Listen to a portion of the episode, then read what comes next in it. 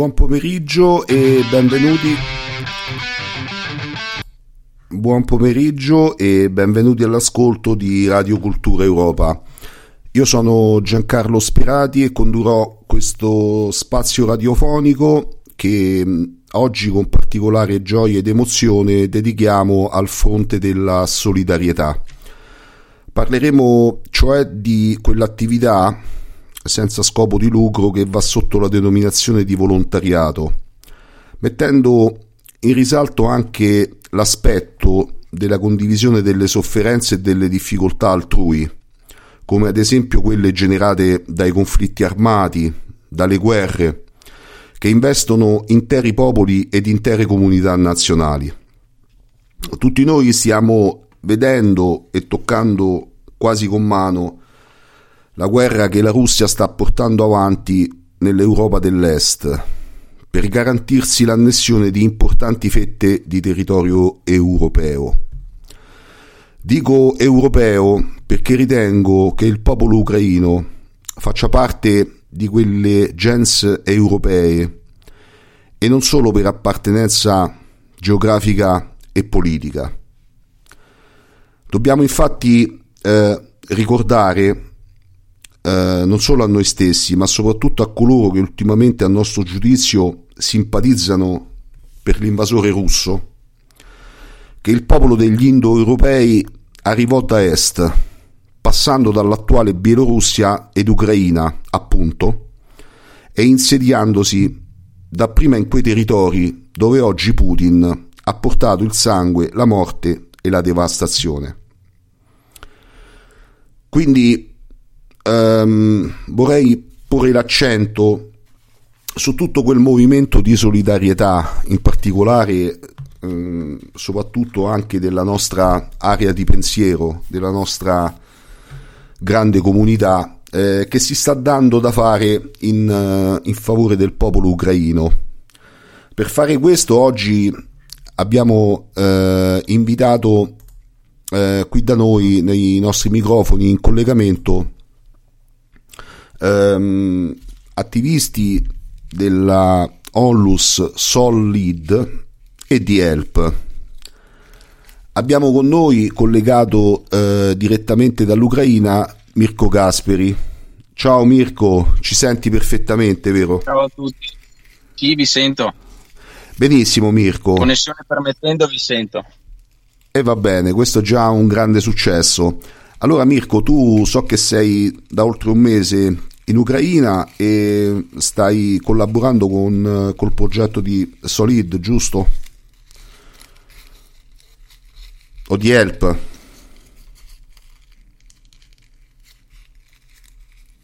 Ci sei, ci sei Mirko, ci ascolti? Sì, ma ogni tanto, scusatemi, ma va un po' a intermittenza. Eh, infatti. Io sono qua, io mi trovo in Ucraina da più di un mese, sì, cioè sì. da un mese esattamente. In che città, dove ti trovi e qual è, qual è il tuo ruolo e la tua attività oggi? Sono a Leopoli, in questo mm. momento sono a Leopoli. Stai portando avanti il progetto di aiuto eh, alla sì, popolazione? Io praticamente sono, collaboro con un con una fondazione che si trova proprio qui a Leopoli, abbastanza conosciuta, uh-huh. che si chiama Oliana Cusi Caritable e uh-huh. Che si occupava già dal 2014 dell'assistenza alle famiglie dei veterani ucraini, ma anche di famiglie con gravi difficoltà economiche, disabili, anziani, insomma fa solidarietà all'interno di Leopoli e all'interno dello Stato ucraino a 360 gradi, ma la priorità era anche nata per questa funzione qui. Mm-mm. Quindi, eh, visto che tu sei direttamente sul campo, no, ci puoi testimoniare direttamente eh, com'è la situazione a Leopoli, mh, mm, che cosa sta accadendo, eh, se ci sono delle, mm, diciamo, delle, che tipo di difficoltà, chiaramente comprensibili, ma vorrei che tu ce le elencassi un po', ci raccontassi un po' eh, com'è la vita adesso a Leopoli e nel, nel, circondario, un po' nell'Ucraina, che cosa appare, ecco. Ma io per quello che è la mia esperienza personale posso dire che sin dal primo giorno che sono arrivato qua ho avuto una grande ammirazione per il popolo ucraino perché ho visto soltanto arrivando col pullman e poi arrivando, visitando la città le file ai distretti militari di ragazze di tutte le età invece per inverso le donne con i bambini in braccio che andavano verso il confine con la Polonia eh, per, poter, per, potersi allontanare dalle zone di guerra. E comunque la città in sé vive in un clima ovviamente teso, ma di un'apparente serenità, perché comunque non è che le attività commerciali si possono bloccare, la vita non può fermarsi, altrimenti si farebbe il gioco dei russi che vorrebbero proprio annientare drasticamente eh, qualsiasi sprazzo di vitalità eh, economica eh, del popolo ucraino. Poi all'interno della città, ripeto, la vita continua ed è tutto quanto in piena efficienza. Eh, ci sono tante altre piccole associazioni, fondazioni laiche o religiose che siano, che si adoperano come unità di protezione civile, di raccolta di aiuti, di accoglienza per i, per i rifugiati, per gli esuli dalle terre orientali c'è veramente un grande affare. Ho assistito a delle scene meravigliose come ragazzini che si sono presentati alle caserme per andare a difendere il loro paese e giustamente sono stati rifiutati perché troppo piccoli, perché adesso le scuole qui sono chiuse e impiegano il loro tempo, alcuni sono anche con noi, eh, impiegano il loro tempo alla distribuzione dei medicinali, allo stoccaggio nei magazzini, cioè c'è un lavoro continuo, c'è un grande senso di comunità e di patriottismo che era veramente tanto tempo che non lo vedevo. Mm. Quindi questo è l'aspetto, diciamo, che traspare, che tu hai toccato con mano e che anche noi, diciamo, nel resto dell'Europa, eh, radio televisioni permettendo, ehm, abbiamo notato, no? anche se mh, c'è in atto una mh, continua propaganda eh, che tende un po' ehm, il capo eh, da una parte e dall'altra, ma eh, al di là di questo, no? ehm, in una situazione del genere, cosa è che viene a mancare prima di tutto? Cioè, nel senso proprio in termini pratici, Uh, per esempio mh, mm, il cibo, um, magari il carburante, mh, uh, la possibilità di spostarsi magari nelle zone limitrofe, cioè uh, qual è in sintesi la difficoltà chiaramente oltre le, le, difficoltà chiaramente oltre eh, quelle sì, diciamo le...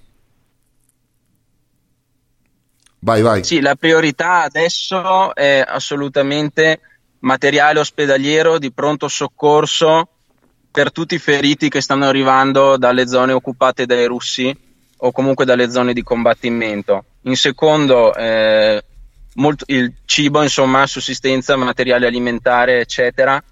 E ci sta, sta iniziando una, una, una, carenza di carburante progressivamente.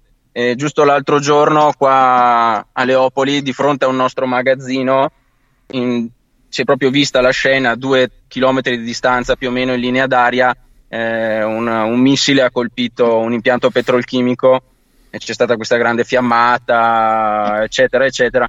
Comunque tendono a esaurire quelle risorse che sono primarie per la popolazione. Mm.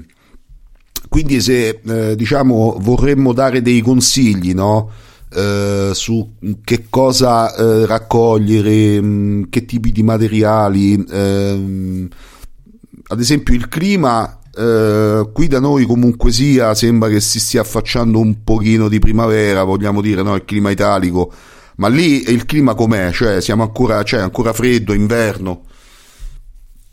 Ma fino a due, due settimane fa nevicava, e adesso va un po' meglio. Oggi è un pochettino freddino, ma si sente che arriva piano piano la primavera. Mm.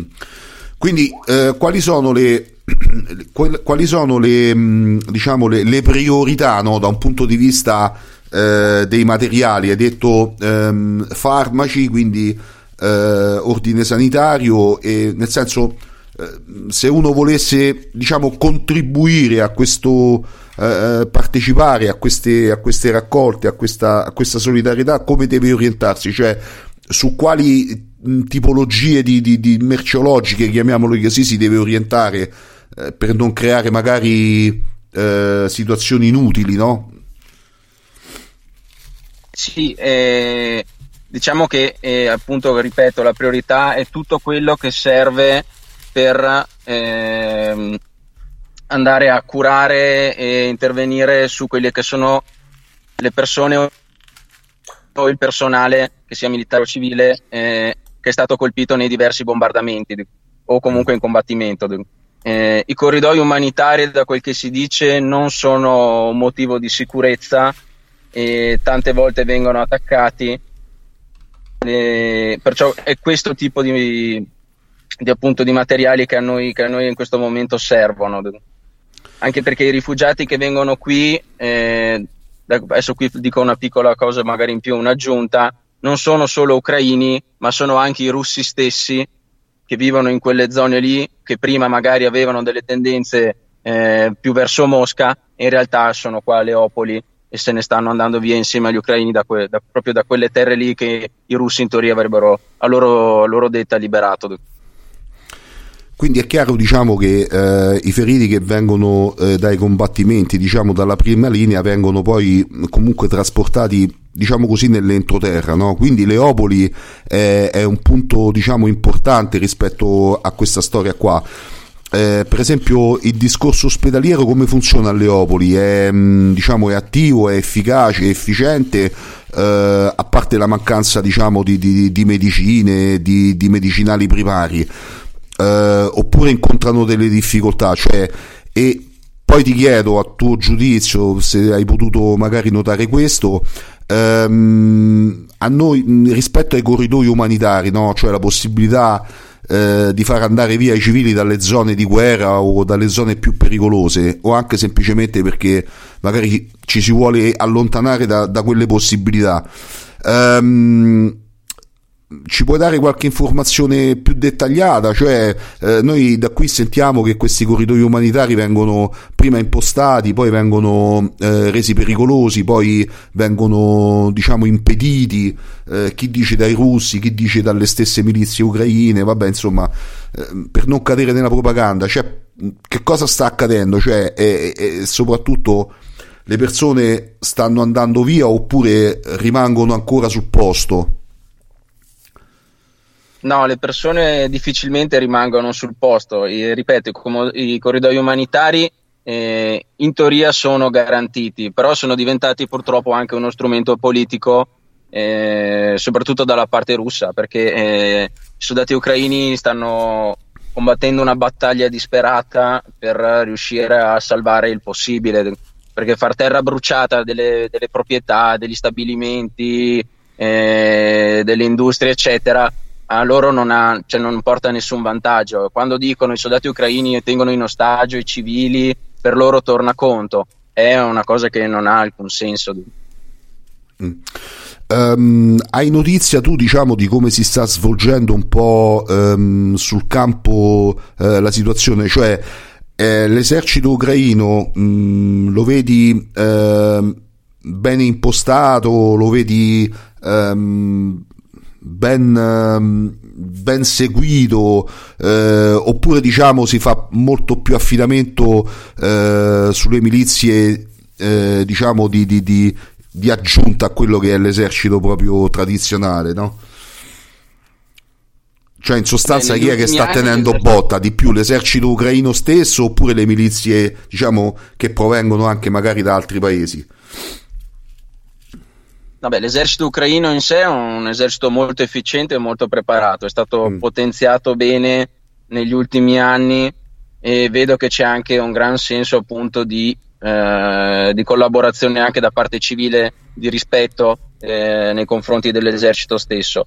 Quello che dici tu, i vari gruppi di milizie più o meno autonome comunque devono collaborare con l'esercito perché altrimenti sarebbe una situazione caotica e si stanno facendo strada anche loro coraggiosamente su, su tutte le linee, tant'è che nella zona nord di Kiev hanno respinto recentemente, hanno allontanato di parecchi chilometri le, le truppe russe da Kiev. Mm-hmm. Ecco, ehm, diciamo in Ucraina no, com'è la situazione? Cioè c'è una TV diciamo in funzione, una TV di Stato, eh, delle televisioni, cioè, sì, le linee sì, telefoniche certo, funzionano? Ormai è tutto in piena efficienza qui funziona tutto quanto bene, magari ogni tanto ci sono degli intoppi, delle interruzioni, però nessuno, cioè, eh, quando i giornalisti vengono qui, quelli che stanno, diciamo, sono filorussi e dicono, ah, ma qua in Ucraina non ho respirato l'aria di guerra. Ho capito, ma non è che necessariamente continuamente è tipo Gaza che continuano a bombardare 24 ore su 24. Qui la gente comunque deve vivere, deve andare avanti deve mantenere un paese. Se tutti mollano tutto, tirano i remi in barca e scappano, eh, allora non sono niente di diverso che quelli che vengono in Italia da noi dal Nord Africa, che sono il 70% sono uomini in età militare che invece che stare a casa loro a difendere la loro terra sono a occupare la nostra, qui invece succede proprio il contrario. Qui c'è un grande senso patriottico, c'è un grande senso di nazione e soprattutto c'è una grande voglia di entrare in Europa e di far parte della comunità europea intesa proprio come, come comunità dei popoli. Mm-hmm. Um, la, la stragrande maggioranza no, degli aiuti eh, immagino che arrivi eh, dalla zona diciamo eh, europea dell'Ucraina, no? cioè da, dal lato appunto della Polonia, della Romania. Ehm, quindi ehm, ci sono magari, eh, cioè qual è il, il, sentimento del popolo ucraino? Cioè si accorgono di questa solidarietà? Ehm, di, mh, ci sono magari, dico così, eh, sento molto, molta confusione, vabbè, perché abbiamo anche Alberto Palladino che è entrato con noi in, in ascolto, quindi poi magari parleremo anche con lui. E com'è lo, diciamo, lo spirito del popolo ucraino? Cioè sentono la presenza della solidarietà degli altri europei, eh, sentono questo spirito di vicinanza, immagino.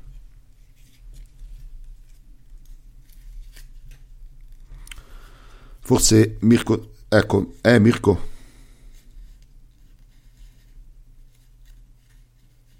Eh, mi sentite? Sì, ti sentiamo, ti sentiamo.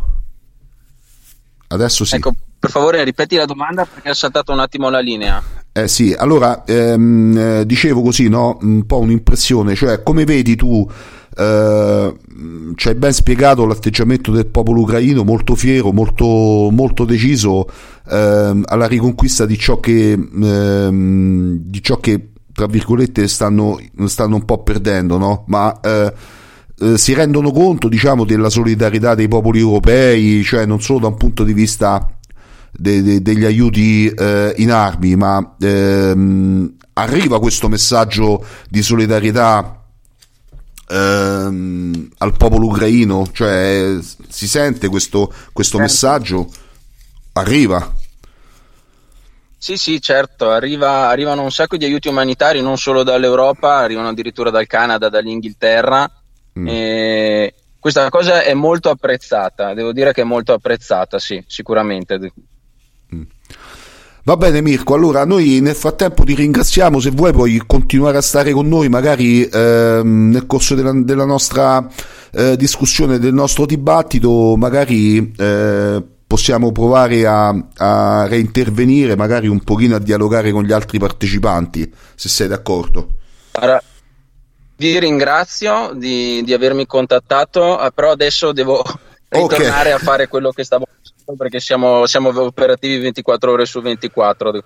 Va benissimo, allora ringraziamo Mirko che si trova eh, a Leopoli in Ucraina da oltre un mese ed è impegnato sul fronte della solidarietà a fianco del popolo ucraino. Grazie Mirko allora. Grazie a voi. Allora, nel frattempo abbiamo qui con noi anche eh, Alberto Paladino e Matteo Caponetti. Mi sentite o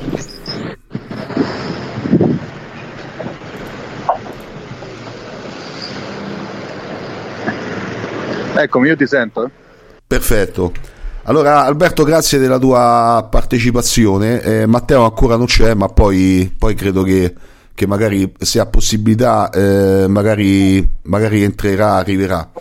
Um, Alberto, vorrei porre l'accento sull'attività di Solid, no? già l'altra volta ne avevamo un po' accennato. Uh, tu sei, credo, correggimi se sbaglio, tornato da pochissimo dal, dal territorio ucraino dove eh, diciamo hai, hai portato eh, la solidarietà del, eh, della Onlus eh, e, e, quindi hai potuto toccare con mano proprio questa realtà di sofferenza che, che, sta, che c'è in Ucraina. Ci puoi raccontare un po' come si sviluppa l'attività di Solid in Ucraina, le iniziative? Sì, allora io sono tornato ieri dal confine tra la Polonia e l'Ucraina dove abbiamo portato a termine un convoglio umanitario di tre pullman messi a disposizione, bisogna dirlo perché quando fanno le cose fatte bene bisogna dirlo, dal, dall'ASI e col supporto anche della Fondazione Alleanza Nazionale.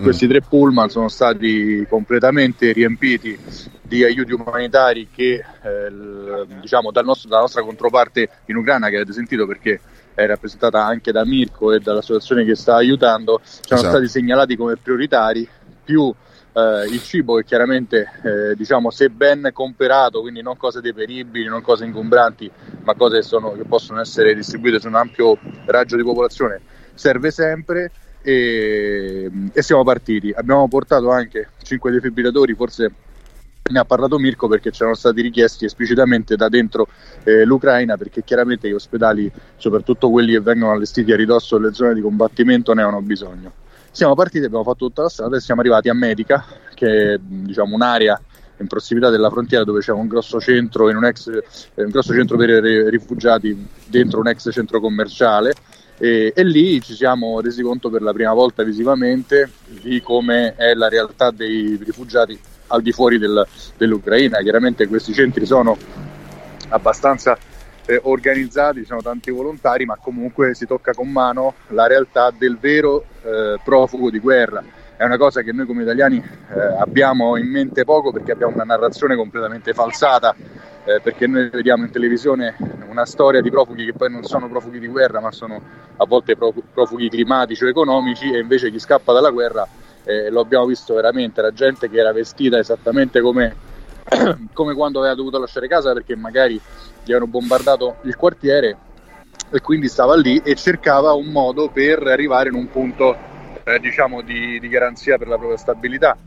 Quando abbiamo detto che avremmo portato eh, tre pullman di profughi in Italia, chiaramente abbiamo avuto un enorme afflusso di persone perché l'Italia è uno dei paesi eh, che gli ucraini hanno più nel cuore sia a livello storico eh, soprattutto per, eh, pare assurdo perché poi c'è da raccontare in maniera completamente diversa i libri di storia, per le vicende belliche legate alla spedizione dell'Armir in terra eh, sovietica che invece nella mente degli ucraini viene ricordata come una grandissima liberazione nazionale, anzi eh, ricordano l'aiuto degli italiani in questo e, quindi, e anche sia perché l'Ucraina l'Italia scusate, è la nazione europea con una delle più grandi comunità ucraine perché evidentemente c'è un'affinità anche di tipo ambientale, no? di tipo sociale in cui si trovano bene. Quindi abbiamo potuto accogliere queste persone eh, dal centro eh, di, di, Medica, ma anche e soprattutto 33 persone che venivano direttamente da Leopoli, inviate appunto tramite il lavoro che fa Mirko al di là della frontiera, invi- inviate a noi, tra l'altro le hanno accompagnate proprio loro personalmente, perché a Leopoli quei giorni i russi bombardavano. Mentre scaricavamo gli aiuti, un altro missile era caduto eh, vicino al, mm, al, quartiere dove hanno il, mm, il, deposito loro. E quindi abbiamo riportato indietro poi questi tre eh, pullman di profughi. Eh, in totale siamo riusciti a portare, considerando anche i distanziamenti vari e comunque anche il fatto di non farli viaggiare come un carro bestiame, 50 persone la, la spedizione era eh, composta da un medico, due paramedici, della, uno della Croce Rossa Militare, un altro sempre ex eh, soldato italiano, quindi due param- soccorritori militari, i volontari di Solid, i volontari dell'ASI. Siamo tornati indietro e eh, questi profughi sono stati accolti dalla protezione civile eh, qui in Italia e vengono seguiti anche dalla, dall'associazione eh, ASI per quanto riguarda il loro magari supporto se, per le cose che gli possono servire nei prossimi giorni. Quindi questa è stata un po' l'esperienza che abbiamo chiuso, eh, diciamo al di là di quella che fa Solid eh, normalmente, che appunto prevede la raccolta di beni necessari, perché ricordo eh, io le ho viste, ci sono cataste intere di vestiti e cataste di cibo non utile che stanno marcendo, quindi eh, è importante eh, farsi dare da fonti attendibili liste di cose utili,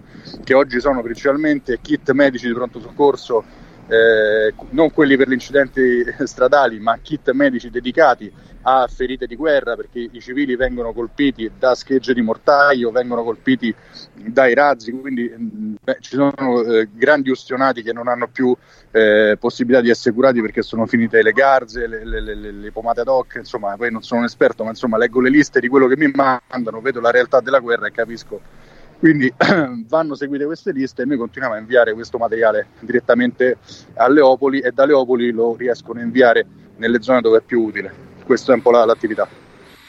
Um, anche, chiedo anche a te, no, Alberto, che appunto sei tornato da poco, quindi, ma um, diciamo è, è, possibile entrare, varcare il confine dell'Ucraina oppure tutte queste attività devono essere fatte, diciamo, uh, al confine e quindi sulla modalità della staffetta, cioè uh, c'è la possibilità di entrare nel no, territorio? No,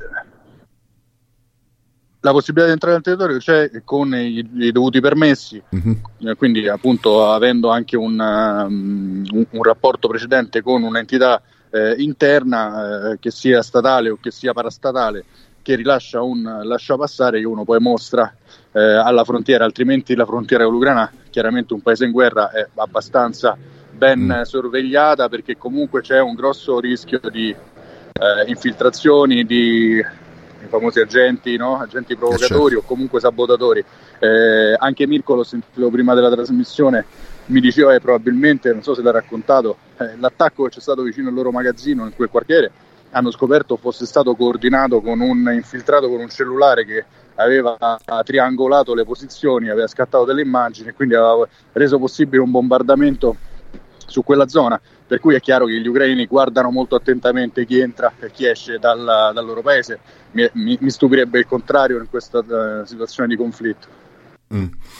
Um, a volte quando io ascolto diciamo queste testimonianze dirette no? proprio da un punto di vista eh, tecnica ehm, mi faccio delle domande cioè nell'era della tecnologia un paese come la Russia ehm, nell'epoca dei satelliti no?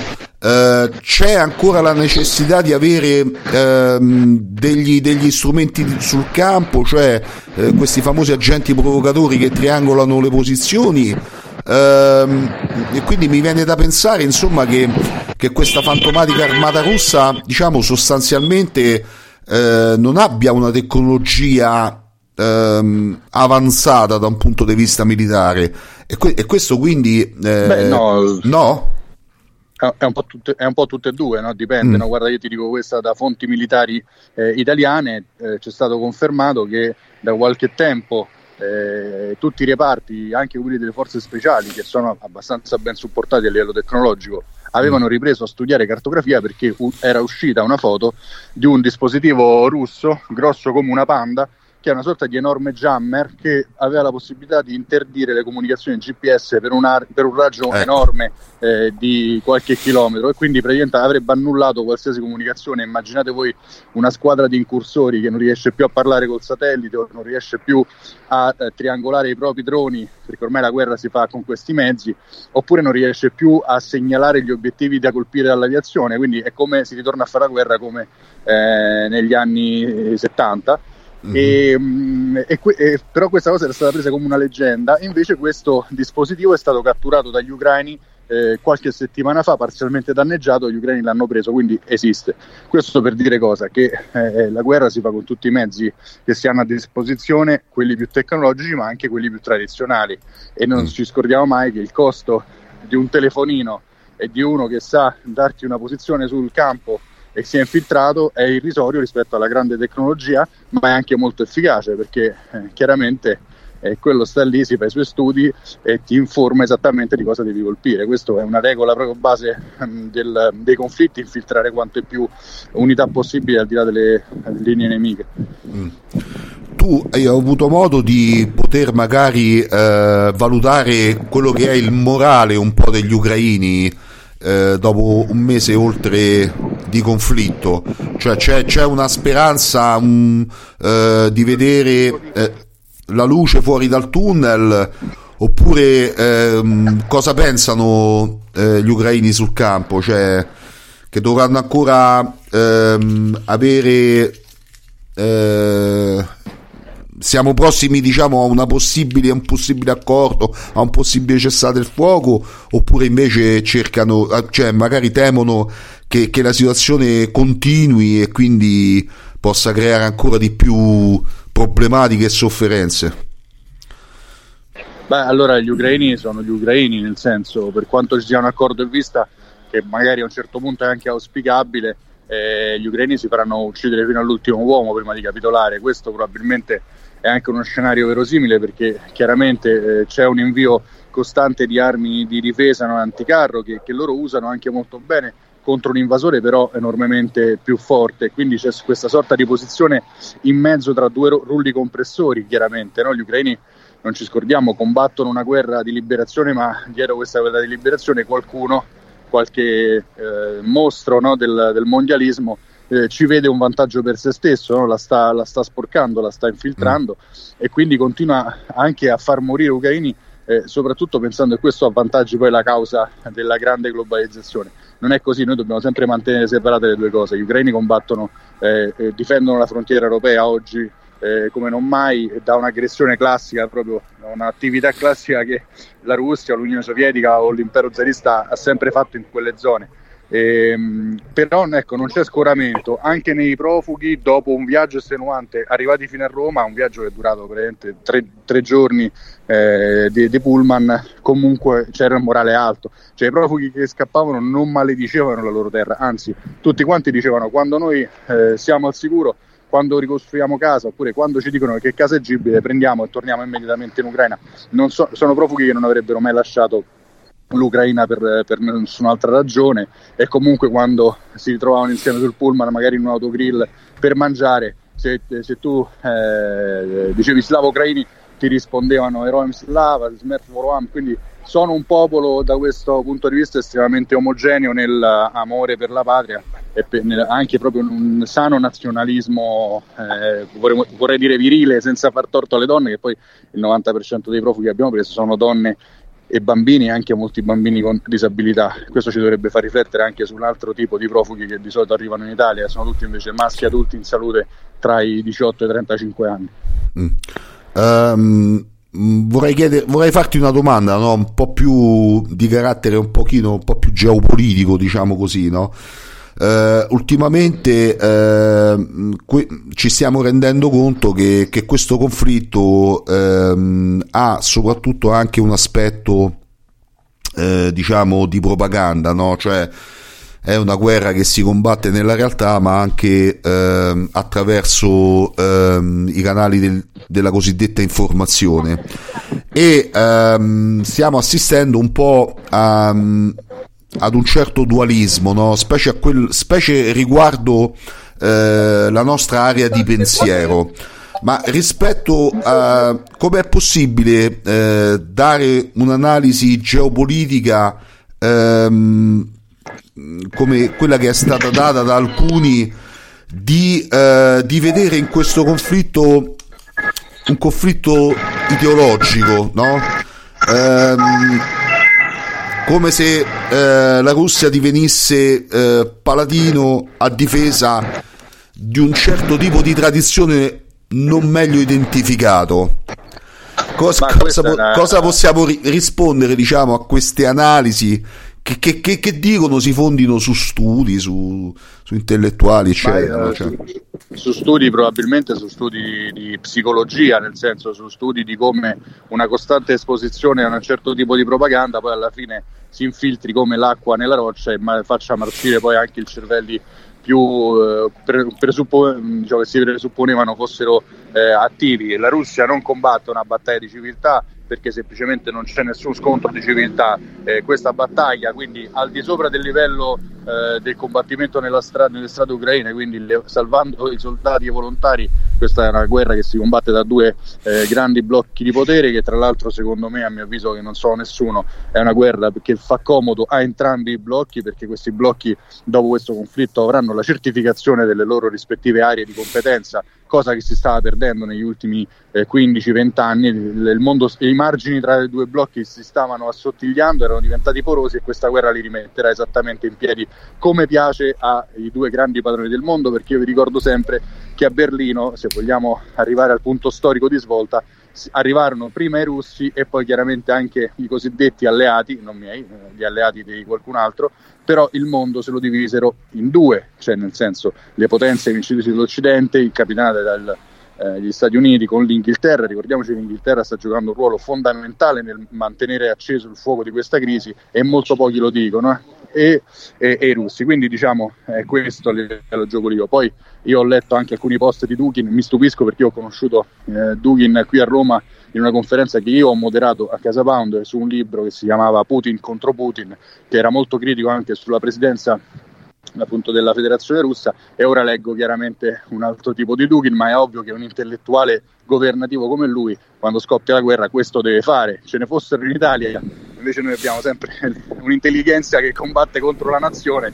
a volte anche la magistratura che combatte contro la nazione quindi vabbè, quantomeno gli va riconosciuto il merito di essere fedele, il suo cervello è fedele alla linea, come si diceva una volta, del, del, eh, non più del partito ma proprio dello Stato. Però non è così, quella è propaganda. Chi si ciba di propaganda smette di ragionare autonomamente e perde sempre questo è quello che dico. come la propaganda che sta pro- comunque facendo anche il governo ucraino, no? chiaramente cioè, io quando dico dobbiamo difendere l'Ucraina non, non, non, lo dico pensando a Zelensky, di cui poco mi importa, eh, se fossi ucraino non l'avrei neanche votato, probabilmente anzi avrei fatto le barricate, eh, però ecco io penso invece al popolo ucraino, cioè proprio a quell'entità spirituale chiamata eh, etnos, cioè quell'insieme di valori che si incarnano in dei corpi, che sono i corpi degli ucraini che oggi sono il baluardo d'Europa perché nonostante quello che pensiamo noi, cioè che Putin sia questo cavaliere anti-LGBT eh, anti-Islam, poi non è vero perché Mariupol l'ha fatta prendere dalle sue truppe cammellate dei giannizzeri eh, ceceni, quindi non è la,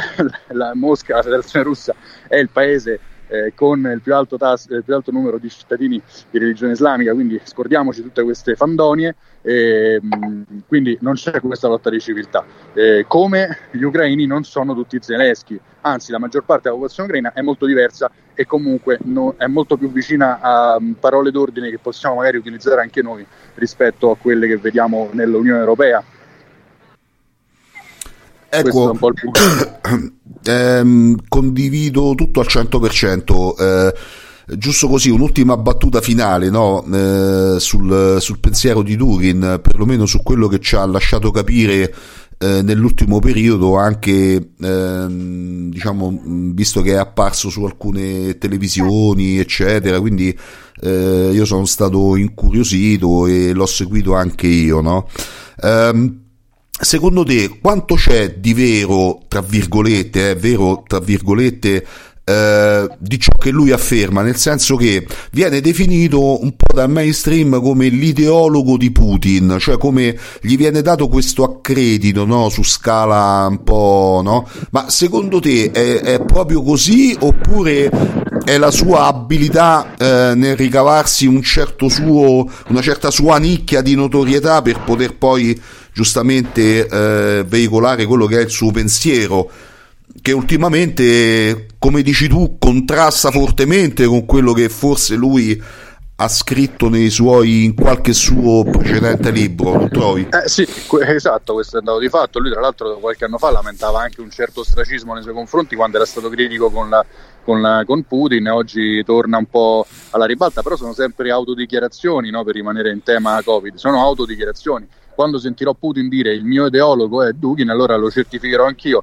Io ho sempre un esempio, Benito Mussolini e Gentile scrissero insieme la dottrina del fascismo e altri eh, documenti fondanti no, del, uh, di questa esperienza politica italiana nell'ultimo secolo e quindi mi tendo a pensare da storico che ci fosse effettivamente un rapporto intellettuale tra i due visto che hanno firmato un libro a doppia firma. Quando vedrò un documento scritto a doppia firma allora eh, accetterò questo fatto, ma è, di solito quando gli intellettuali loro stessi dicono che sono ideologi, ideologi scusate, del, del, presidente, è sempre un cercare di buttare un arpione eh, verso la sedia del re, no? gettare il guanto alla, alla, sedia del re sperando che il re ti noti.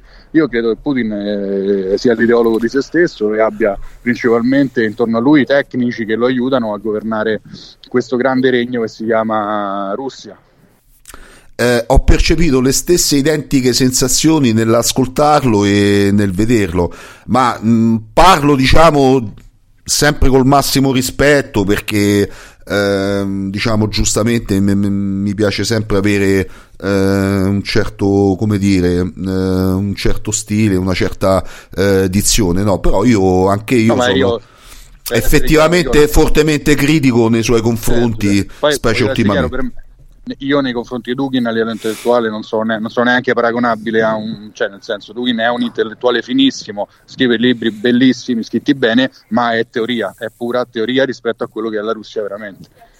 Esatto, allora Alberto Palladino, grazie della tua testimonianza, grazie molto utile. a presto. A presto. E quindi allora congediamo Alberto e adesso però facciamo una breve pausa musicale e poi magari andiamo più eh, nel concreto per quanto riguarda eh, diciamo, l'attività di solidarietà che le due Onlus, Solid ed Help stanno, stanno portando in Ucraina. Ci facciamo raccontare da chi è sul posto eh, com- come stanno andando le cose.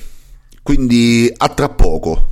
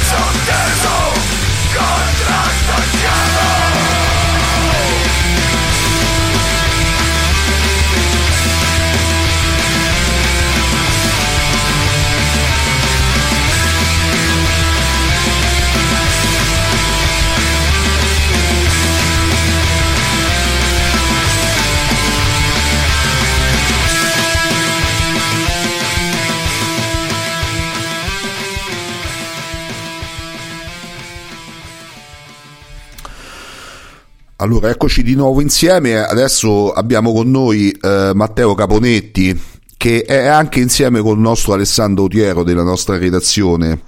Um, dove vi trovate e che cosa state facendo? Ma... Vai Ale, fai te. Credo che non intendesse Autiero, ma me. No, Alessandro, Alessandro Autiero, sì, Alessandro Autiero e Matteo Caponetti, no? Sto, vi, vi sto, diciamo... Ehm, ah, vole... eh, allora, gli auricolari di Alessandro Autiero ce l'ho io. Ok, no... allora vai tu, okay. vai tu Matteo. Ah, buonasera a tutti, ciao Giancarlo. Ciao, ciao. E niente, ci troviamo a Cracovia, siamo appena arrivati, anzi Alessandro è arrivato già ieri e siamo stati accolti dai ragazzi qua di Cracovia. E nulla, domani mattina andiamo a Sheshkov, non so se l'ho pronunciato bene, dove Biden eh, qualche giorno fa è andato a fare suo, la sua improvvisata. E porteremo questi aiuti umanitari che abbiamo raccolto durante queste settimane e nulla, e domani mattina andiamo lì, poi lasciamo i materiali che sono 40 kg di medicinali raccolti anche con l'aiuto dell'ordine dei farmacisti eh, di Roma e poi, siamo, poi abbiamo altro, qualche altro decine di chili di, di vestiti, di vestiario per bambini e per madri incinta. Mm. E quindi domani faremo questa questa, questo viaggio verso il confine ucraino, ci troveremo a un passo da, dal confine, tra, tra, al confine, quindi molto vicino a Leopoli. E siamo, siamo, praticamente la squadra è composta da 4-5 di noi. Eh, Matteo sta arrivando da Lione, eh, Johannes da Praga, io da Roma, Alessandro da Napoli e poi ci sono ragazzi qua polacchi che ci danno una mano a portare e a organizzare tutto.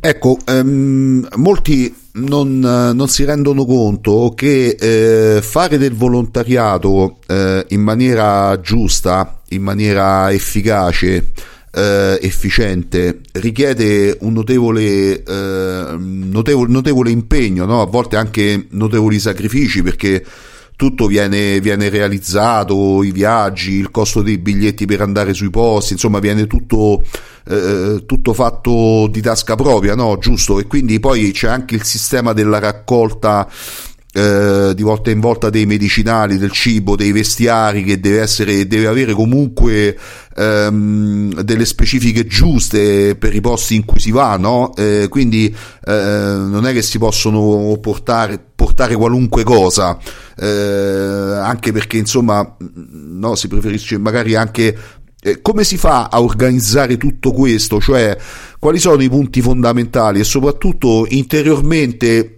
eh, che cosa, eh, cosa diciamo, eh, senti quando, quando, riesci poi eh, a, a, tornare indietro, no? quali sono le tue sensazioni, cioè di aver fatto una cosa, di aver espresso questa solidarietà, di aver portato questo messaggio di vicinanza a queste popolazioni che stanno stanno in guerra, no? C'è popolazioni, poi magari parleremo anche di conflitti dimenticati nel mondo dove voi operate comunque in contemporanea anche su questo.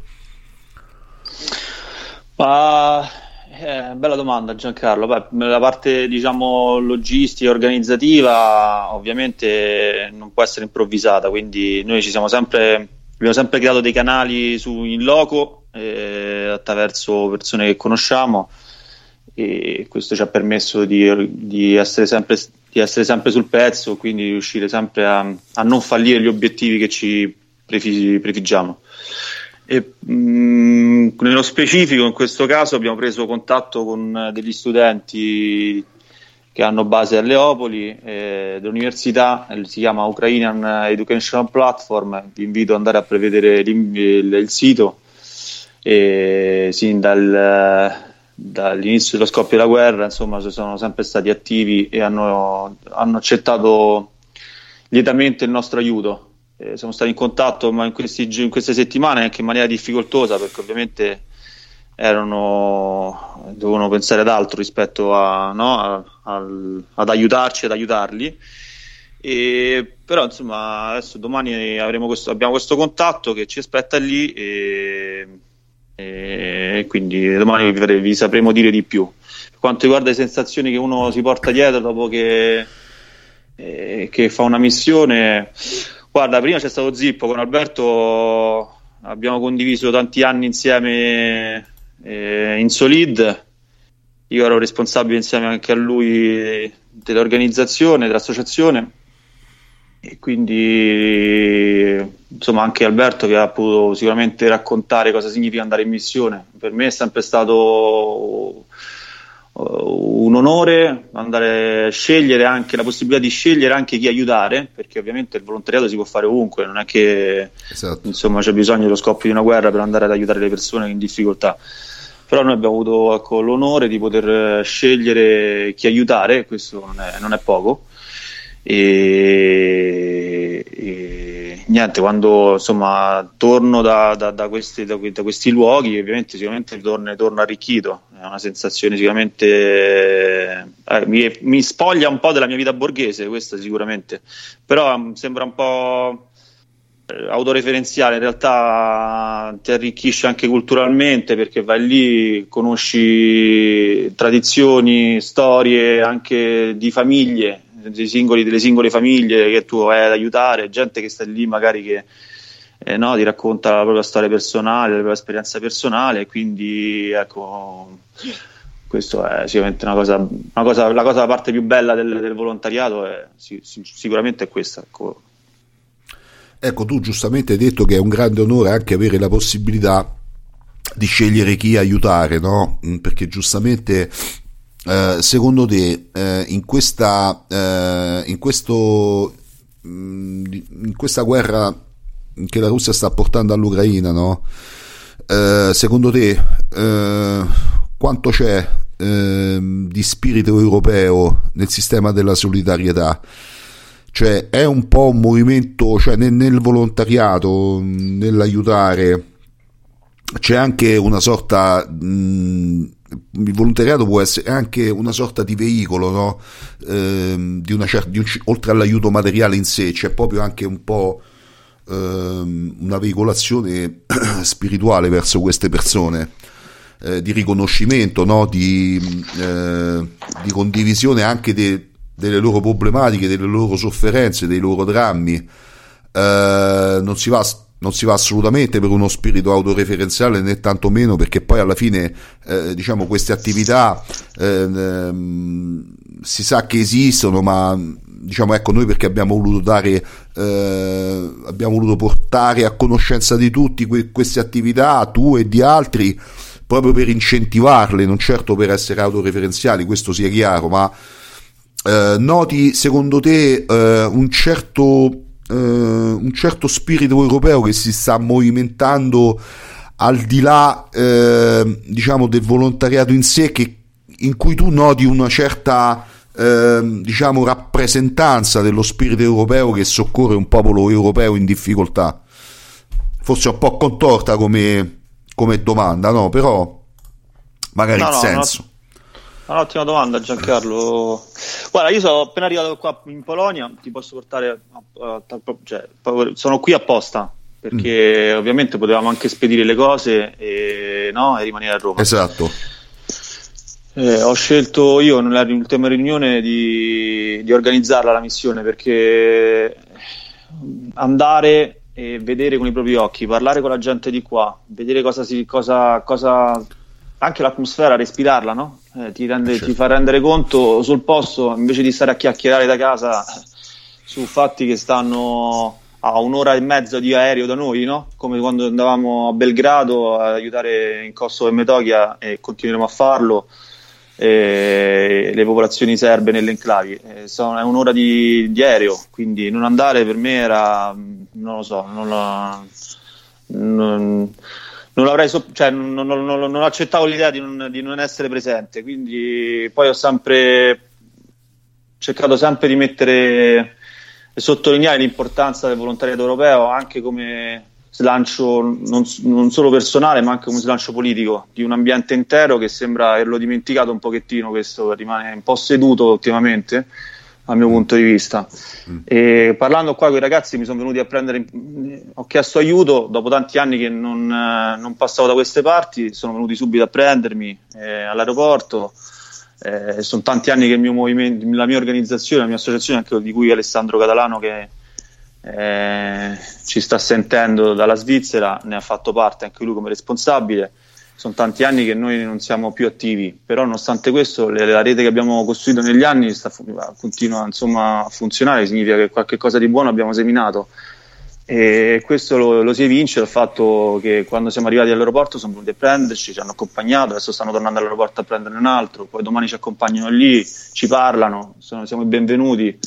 E questo per me è solidarietà tra, tra popoli europei. È la cosa più importante, la cosa più bella su cui abbiamo sempre messo anche ai tempi di Solid. Eh, eh, l'abbiamo sempre reputato come una cosa importante, tant'è che parlavamo di volontariato europeo e di volontari europei. Io continuo a portare avanti questa idea, penso che sia la cosa più educativa a livello militante anche per le generazioni che verranno dopo di noi. Eh, mm. Le guerre le cimentano, però non dobbiamo dimenticarle pure in tempo di pace perché eh, più, eh, per me è, troppo, è, più importante di tutto, di tante, di tante, iniziative che si possono fare, che sono sì, di approfondimento culturale, storico, altro, assolutamente importante, che bisogna formare i ragazzi, però portarli sul campo, eh, fraterni, farli fraternizzare con altri ragazzi di altre nazioni eh, della, nostra, della, nostra, Europa, della nostra patria europea è, è importantissimo e queste missioni servono soprattutto a questo, oltre ovviamente a un, una goccia in mezzo ad un oceano di aiuti, perché ovviamente con 40 kg di medicinali non è che andiamo a cambiare la situazione, siamo ben consci di questo. Mm. Però è, è, il gesto, è lo slancio, è il gesto che deve essere fatto, quindi che vale anche il sacrificio di magari no, stare una settimana fuori, due giorni fuori, spendere i propri soldi, magari puoi spendere per andare a, fuori con gli amici, una vacanza con la ragazza, eccetera, eccetera. Mm. Ecco, eh, diciamo hai colto proprio nel segno, eh, mi, mi, mi, fa proprio piacere e mi riempie pure il cuore di gioia, nel senso che eh, hai sottolineato perfettamente che, correggimi se sbaglio, anche attraverso l'attività del volontariato così intesa eh, come la stiamo raccontando e, e, e così organizzata come voi la portate avanti, traspare anche eh, comunque un certo spirito militante, no? Cioè nel senso, eh, una volta c'era qualcuno che diceva tutto è politica, eh, tra virgolette chiaramente, però in realtà anche il volontariato può far parte eh, della formazione eh, di un militante politico perché vai proprio a toccare con mano quelle che sono le realtà, no? guardi negli occhi eh, questi, questi, bimbi e senti eh, una forza, no? una forza interiore molto forte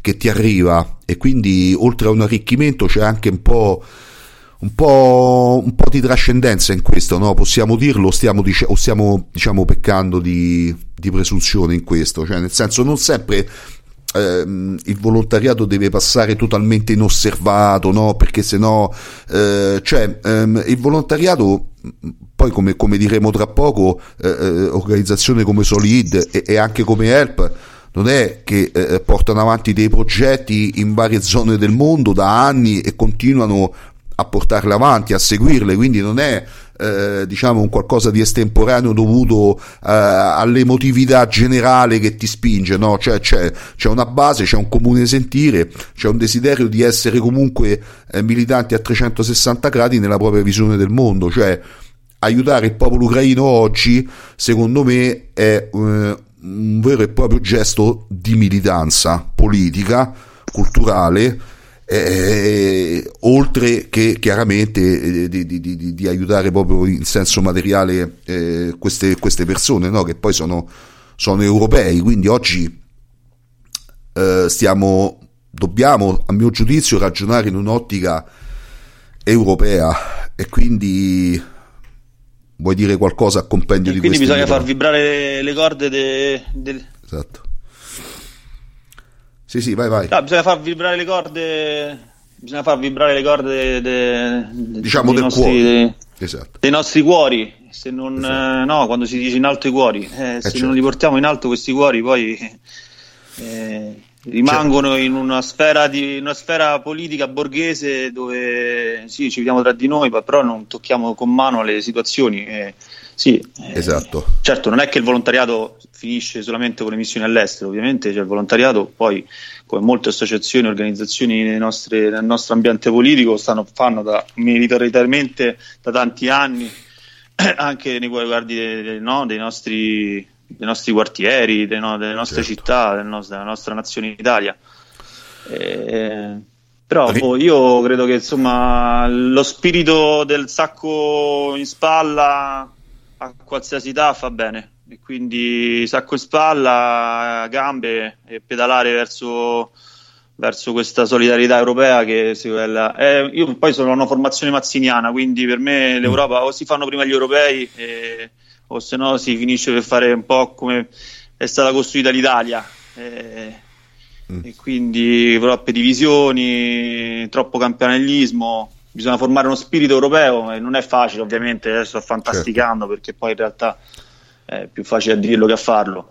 Però eh, sono mosso da, da queste idee, da, con queste idee ho mosso anche la mia militanza politica e nella militanza politica, come dici giustamente te Giancarlo, a 365 gradi, 365 gradi ci sta anche il volontariato, mm. che non è solamente guardare in faccia chi aiuti i bambini, come ad esempio i bambini no, che ti toccano, bambini, donne, tutti, certo. tutti, tutti quei soggetti più deboli che vanno ovviamente difesi ma e poi anche rapportarti con, il, con quel territorio, farti raccontare le storie, le storie di, quel, no, di, di, quel, territorio, parlare con i ragazzi che come te stesso, dovrebbero avere lo stesso spirito, sono, dovrebbero essere mossi dallo stesso spirito, ma se non ci parli, non li incontri, è difficile che crei questa empatia, no?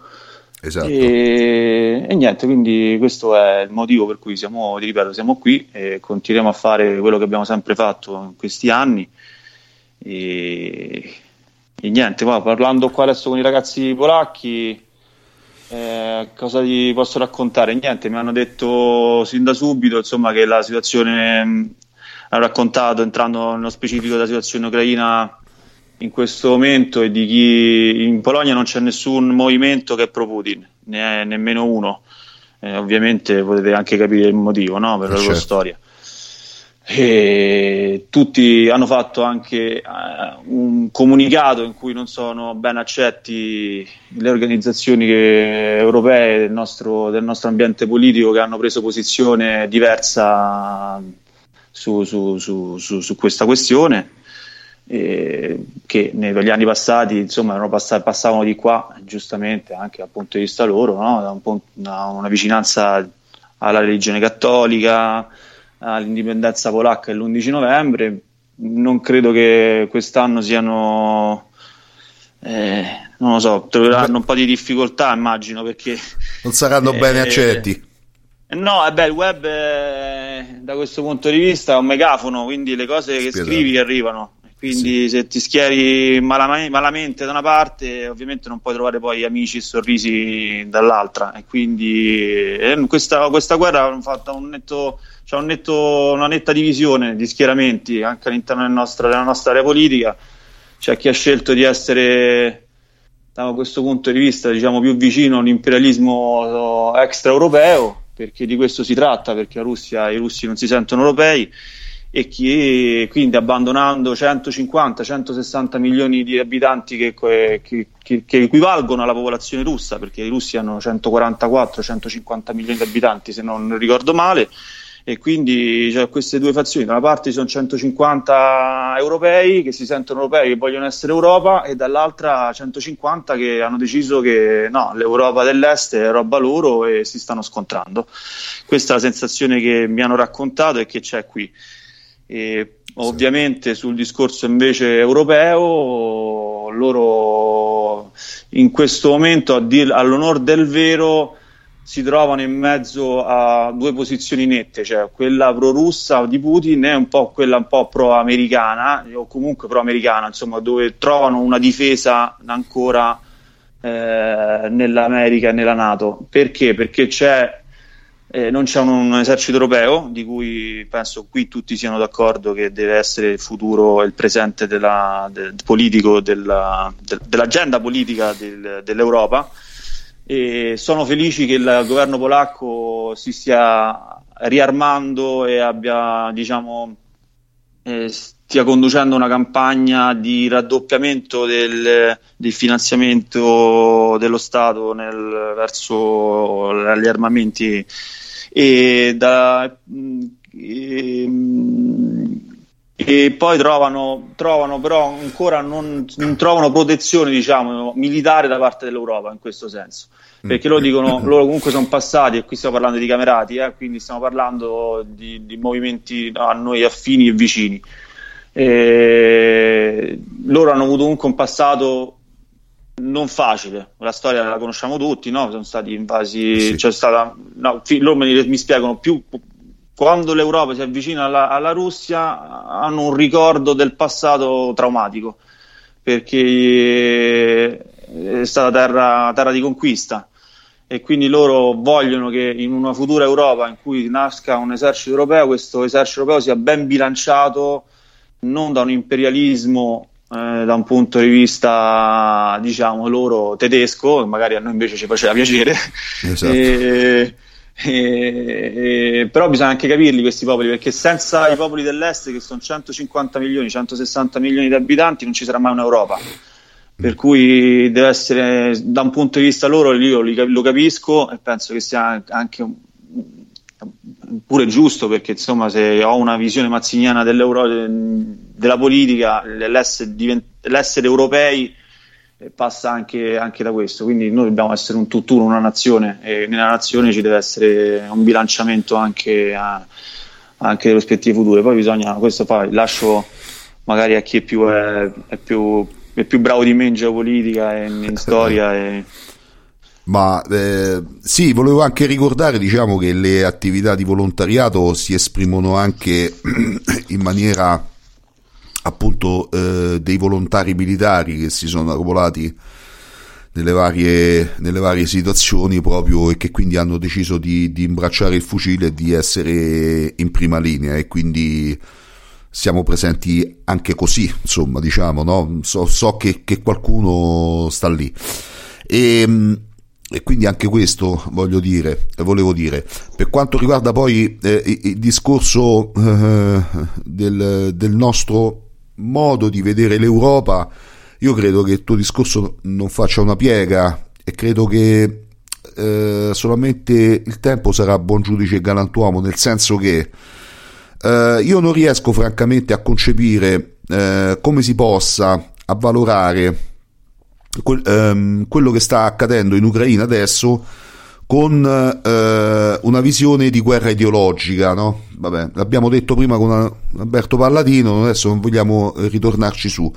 Ma eh, come hai detto tu, la nostra cultura, il nostro sentire, il nostro spirito di europei non è che si basa solo sulla cosiddetta analisi geopolitica, no? Il nostro spirito europeo si basa anche sull'appartenenza, cioè posso dire che la, sicuramente la mia idea di Europa è sangue, suolo e forza, quindi ehm, c'è un riconoscimento del popolo ucraino come di un popolo e di un'etnia a me simile, eh, quindi forse c'è un richiamo anche del sangue, dello spirito che alimenta questo, questo tipo di volontariato, no? questo, questo desiderio di aiutarli e di essere comunque presenti e accanto.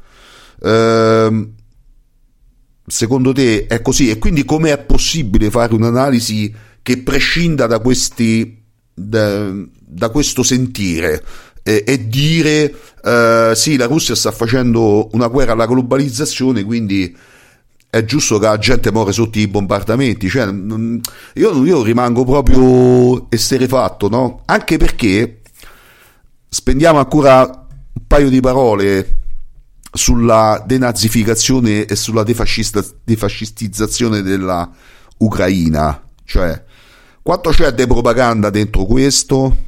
Eh, cioè qui torniamo sempre, come è stato detto anche in altre volte, al nemico, al al possibile nemico comune, insomma, questi fascisti stanno dappertutto, mo stanno pure dentro, no? Cioè, eh, sì, è vero che ci sono delle milizie che si ispirano, no? E chiaramente questo noi non lo vogliamo mettere in dubbio, ma comunque mi sembra che sono proprio loro che stanno a dare una mano decisiva su, su fronte no, ucraino. Ma no, ma, Te che ne certo, pensi? poi non- ma non dobbiamo neanche stare a giustificare il fatto che loro si facciano e usino, usino sim- i nostri simboli e si rifacciano la nostra storia. Ma di, chi, di chi stiamo parlando? Mm. Ma eh, cioè, se non proviamo, non proviamo empatia verso il simbolismo, verso quel simbolismo, cioè non- io, non, io rimango basito, non, più, cioè non riesco più a esprimere un- un'opinione su questo argomento perché l'ho espressa talmente tante volte in queste settimane che ma non è solo in queste settimane, in tutti questi anni, perché non è che dal 2014 che va avanti questa storia, perché da Maidan che, che- che- che- che- ci siamo divisi anche all'interno del nostro ambiente. Io ho diviso anche stesso- la mia stessa associazione, la mia stessa organizzazione, quindi eh, ho dovuto lidiare anche con amici fraterni, ma eh, io, non, non- cioè, io non riesco a comprendere a, a comprenderla questa questa polemica. Non, non ci riesco, non ce la faccio, eh, ma non so, non, so, non, ti non so rispondere perché non ci riesco. Eh, sono, sono- boh, sono fermo su- sul mio europeismo, sono fermo sul fatto, sulla- sul fatto che, la concezione d'Europa per me è, è appartenenza, come dici sangue e suolo, e se i miei confini dell'Europa per me arrivano fino a dove un popolo si sente esprime la propria volontà di essere Europa, non solo Unione Europea, qui parliamo adesso di, proprio di essere Europa, di voler stare, di stare nell'Europa, di essere europei, di sentirsi ta- come tali. E gli ucraini, insomma, più di dimostrarlo in que- in- con, le, con le armi, ma non solo il battaglione Azov, eh, o- perché poi che significa? Allora che ci sono dei camerati che hanno il 2, per- un, un movimento, un partito che ha il 2% in Ucraina come Svoboda, allora in tutta Europa dovrebbe venire Putin, dovrebbe denazificare tutta l'Europa perché in tutta Europa ci sono movimenti e partiti che hanno il 2 o il 3% o possono arrivare a quella cifra, no? Eh, eh, quella percentuale di, di- di consenso di, o, quella, o, o comunque di mi- militanti, cioè già anche in Italia, in Spagna, in Francia, insomma, non è che esistono i nazisti, i camerati eh, ucraini, eh, solo in, Europa, solo in Ucraina ci sono, adesso ci sono i nazisti camerati, credo che sia un po' riduttiva come, come analisi che può essere fatta, che ne so, da a non è l'arena o a Piazza Pulita, Sì, ma non, non sì. possiamo raccontarcela noi questa cosa perché diventa Esatto. ridicola. Eh, eh, quindi insomma se, se questa è la parola d'ordine di- del, del revanchismo russo sul, su- sul panslavismo del- nell'est Europa insomma dovremmo farci questa domanda e darci una risposta cioè, noi siamo ancora noi o siamo qualcos'altro se siamo qualcos'altro io con quel qualcos'altro non c'entro niente e quindi io rimango me stesso rimango fedele alla linea e siccome domani è il 30 marzo e ricorre l'anniversario di Peppe Dimitri, combattere un destino e continuerò a combattere. Grazie Matteo Caponetti. Grazie a voi. e in bocca al lupo per la tua attività di questi giorni, poi magari torneremo, torneremo a parlare mm, un po' di, di- di- come sono andate le cose eh, nei giorni seguenti a questa nostra conversazione. Nel frattempo, quindi grazie Matteo, perché so che magari una- sei in viaggio da, da, da- Sì, da sì. molto, eccetera, quindi magari vai a riposare Ciao. un po'. Ok, ciao Matteo. Ciao, nel ciao, frattempo, nel frattempo eh, coinvolgo l'altro Alessandro eh, che eh, è dall'inizio della trasmissione che sta con noi e giustamente ha atteso l'intervento di, di Matteo Caponetti e che ehm, eh, per poter intervenire Alessandro ti volevo chiedere eh, help Ciao, buonasera. sì, ciao. Eh, ecco, Help eh, non è solamente aiuto all'Ucraina, no? Eh, l'attività di Help è un po' su molte realtà del mondo. Magari ce lo vuoi un po' ricordare da un punto di vista, chiamiamolo Sì, così, programmatico? Help nasce soprattutto da- dall'impegno di, di Matteo, che poi è stato, ne è stato l'animatore, è stato quello che ha fatto un po' il raccordo eh, tra, tra persone che venivano da esperienze varie o che con lui, vabbè, um, noi abbiamo 15 anni di amicizia e militanza, insomma, eh, comune, ma che con lui avevano fatto un percorso. Eh, Help, come mh, dal nome eh, Help European Local People, nasce proprio con, come ehm, centro di- per il volontarismo europeo. Eh, al momento i, i tre punti centrali è ovviamente l'Ucraina, o meglio i tre mh, scenari su cui opera sono tre, l'Ucraina eh, ovviamente, l'altro è Kosovo, il Kosovo e Metochia. Tra l'altro c'è una missione che partirà il, che va dal 5 all'8 maggio, quindi prossimamente. Eh, questo anche per rispondere a chi fa queste no, queste piccole, piccole, guerre geopolitiche da, dai salottini, quindi dividono il mondo in uh, atlantisti e anti-atlantisti. Eh, non, Help non ha rinnegato certo l'impegno, anche come diceva prima Matteo, eh, per quanto riguarda il Kosovo e, e i serbo-kosovari. E l'altro, il terzo, che è stato, eh, qualche, che è stato di qualche di qualche anno fa eh, riguardava, eh, il, riguarda il Nagorno-Karabakh, quindi un'altra, eh, un'altra, terra lontana, un conflitto questo eh, un, che anche ha, ha riguardato eh, popoli, popoli a noi affini e che quindi anche su questo è, è intervenuta.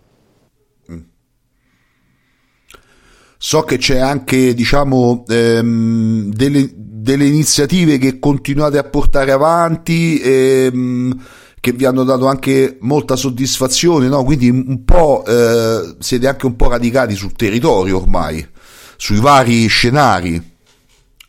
Guarda, sì, sui vari scenari sì, eh, sul territorio eh, su, eh, diciamo, no, nel, sen- nel senso sì, no, tutta Europa. no, radicati sul territorio nel senso che comunque eh, andate periodicamente, insomma, eh, ormai vi conoscono, come ha detto Matteo poc'anzi, vedi certi, certi legami che si costruiscono poi rimangono nel tempo, no? Quindi anche questo è è un, un ritrovare delle radici comuni, no? Su... Guarda, a proposito di questo, c'era una riflessione che facevamo con, uh, con Matteo, non mi ricordo se ieri o, o oggi, che il, il, fatto che questi contatti che sono stati presi talvolta veramente tanti anni fa, eh, poi li abbiamo ritrovati sulle stesse posizioni, pur non avendo avuto poi contatti diretti magari, magari per anni. Eh, quindi io in realtà vedo con un occhio molto eh, in questa tragedia, ma vedo eh, con un occhio molto positivo il fatto che eh, ci sia stato un richiamo generale al, allo, spirito, allo, spirito, europeo, allo spirito, allo spirito di, di, solidarietà eh, europea. Ehm, quindi sì, ti confermo che i contatti ci sono, sono da lungo, da, sono di, di, di lunga data e e resistono, re, resistono, al tempo, anzi sono rafforzati col tempo e sono andati in una direzione eh, forse anche più matura di quelli che erano eh, 10, 15 o 20 anni fa. Ecco, infatti il volontariato inteso in questo senso aiuta a superare quelli che sono tra virgolette i confini territoriali, no? Perché noi ragionando appunto eh, in una mentalità europea come noi intendiamo l'Europa, che non è certo eh, quella eh, di, di, di, Draghi e, e, delle cosiddette banche, ecco per far capire un po' a tutti. Um, Scusami se, se ti interrompo su, su questo, perdonami il fatto è che noi dobbiamo imparare su questo a, a scindere quello che è i, i, i, governi, i governanti e poi quelli che sono, eh, quelli che sono realmente i popoli. Eh, se dovessimo eh, giudicare un popolo dal proprio governante, dal proprio leader, ci troveremmo probabilmente in un mondo di, di, di, mostri. E, e, questo, e, questo, non è così. L'Italia per prima, eh, diciamo che forse eh, siamo uno dei peggiori, dei, dei peggiori, esempi su questi perché siamo i, i, i meno europeisti e più atlantisti all'interno, all'interno dell'Europa. Parlo di eh, orientamento governativo. Ma esiste un'altra Europa, esiste un, o meglio, esiste un'Europa fatta di popoli, fatta di persone. Io è da un mese eh, che in ambienti assolutamente non politici, come possono essere il, il, mondo del lavoro, le aziende, le persone che conosco, amici, eh, assolutamente non politicizzati, che vedo organizzate eh, raccolte eh, di, di, medicinali, raccolte di cibo, eh, all'interno degli uffici vengono allestite delle stanze apposta, ci sono aziende che stanno sponsorizzando logisticamente eh, delle le persone che um, magari sono polacche, ucraine o slovacche che eh, um, preparano loro, le loro auto e una volta a settimana, una volta ogni due settimane prendono, vanno al confine e portano tutto. E queste non sono persone che hanno letto Drie, Drie o Jean Mabir o tutti i nostri punti di, di riferimento, che tra parentesi consiglio ai putinisti di andarsi a rivedere, magari con tutto il rispetto per Dugin, oggi mettete nel cas- nella, nello scaffale Putin contro Putin e, e, e, aprite, e aprite Drie. Ma a parte questa piccola, uh, piccolo, questa piccola battuta, ci sono persone che stanno sentendo questo spirito europeo, questa appartenenza europea che forse non sapevano neanche di, di avere eh, al loro interno e che stanno, che stanno rispondendo. Eh, quindi se dal sangue e dalle tragedie nascono poi i, i, fiori di qualcosa di nuovo, quel qualcosa di nuovo a, a mio giudizio sta nascendo e sta nascendo un, un, popolo europeo che probabilmente un mese fa eh, ancora non c'era o era troppo, o era troppo diviso.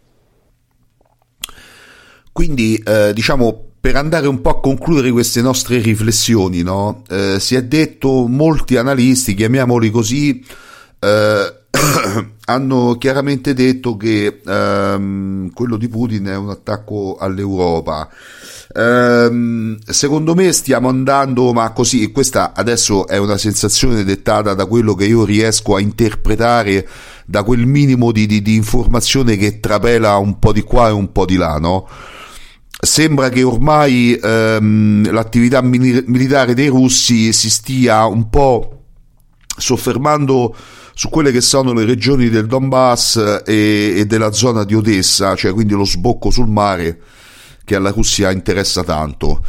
Ecco, eh, perché io non credo che, diciamo, sul, dal punto di vista dei piani militari ci potesse essere nel cervello di Putin o di chi ha gestito queste operazioni l'invasione totale dell'Ucraina, che è un paese comunque molto ampio, eh, quindi poi ci stiamo rendendo conto de, de, de, dello stile eh, che io definirei quasi proprio eroico di, di questo popolo, no? E quindi, secondo me, poi comunque eh, si arriverà magari a, a, un trattato dove magari vedrà, eh, la, si vedrà la neutralità dell'Ucraina da un punto di vista diciamo proprio militare no? dell'insediamento delle basi però magari la Russia si, si acchiappa questa, questa fettina questa me, cosiddetta mezzaluna sull'est de, de, dell'Ucraina e, e, però poi dopo comunque eh, non è che può finire tutto così um, io faccio sempre riferimento a ciò che tu hai detto poc'anzi, cioè de, dei riferimenti culturali come dire La Rochelle, Leon de Grelle, Jean Mabir e tanti altri. Ma così una battuta conclusiva, no? visto che ci troviamo magari in sintonia, quindi mi, mi, mi posso anche, tra virgolette, allargare su questo discorso. Cioè, come è possibile che la nostra area abbia, stia subendo ormai da anni delle eh, influenze eh, politiche e culturali eh, che non hanno niente a che fare con questi eh, con quella che è secondo me la nostra visione del mondo. Mi riferisco, eh, cioè periodicamente siamo ehm, attraversiamo prima il, un certo tipo di sovranismo, poi un certo tipo di nazionalismo, poi che sfocia comunque sempre in un anti-europeismo ehm, eh, di tipo economico, mercantile, bottegaio, e poi ehm, si viene tacciati nel momento in cui uno ehm, si, si, si, rende eh, partecipe di queste attività di solidarietà come eh, dei filo nato, de, insomma, eh, insomma io mi rendo io, cioè io sto toccando con mano su alcune, su alcune cose, ma non perché io mi ritenga, no? Una pochezza culturale e di conoscenza di quella che è la nostra cultura, i nostri fondamentali, veramente eh, stressante da un punto di vista mentale e credo di interpretare pure il pensiero di Matteo Caponetti che lo, lo, l'ho sentito proprio stressato nel dover ripetere sempre in continuazione le stesse cose.